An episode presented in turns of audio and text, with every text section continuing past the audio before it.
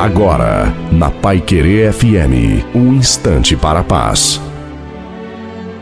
Olá, ouvinte da Pai Querer FM, aqui fala o pastor Wilson Tinonim. O poder de um olhar que realiza, disse o poeta. Olhei para mim e me decepcionei. Olhei para os outros e me frustrei. Mas olhei para Deus através de Jesus e consegui ânimo a ponto de influenciar outros. É, o olhar para os lados nos leva a temer a força do vento e das águas, como aconteceu com o apóstolo Pedro. Se olharmos para trás, o passado vai querer nos torturar. Se olharmos para baixo, vamos ver lama e o fundo do poço. Mas se olharmos firmes para o alto, isto é, para Deus, tudo ficará diferente. Existe uma linguagem firmada num olhar que materializa a bênção.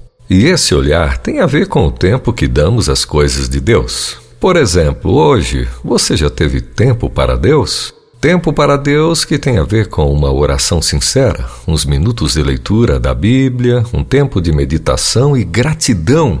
Pois é, esses são os temperos que vão dar ao dia um gosto de felicidade. Foi isso que levou o salmista e rei Davi a dizer, como lemos no Salmo 34, 4. Busquei ao Senhor e ele me livrou de todos os meus temores. Amém.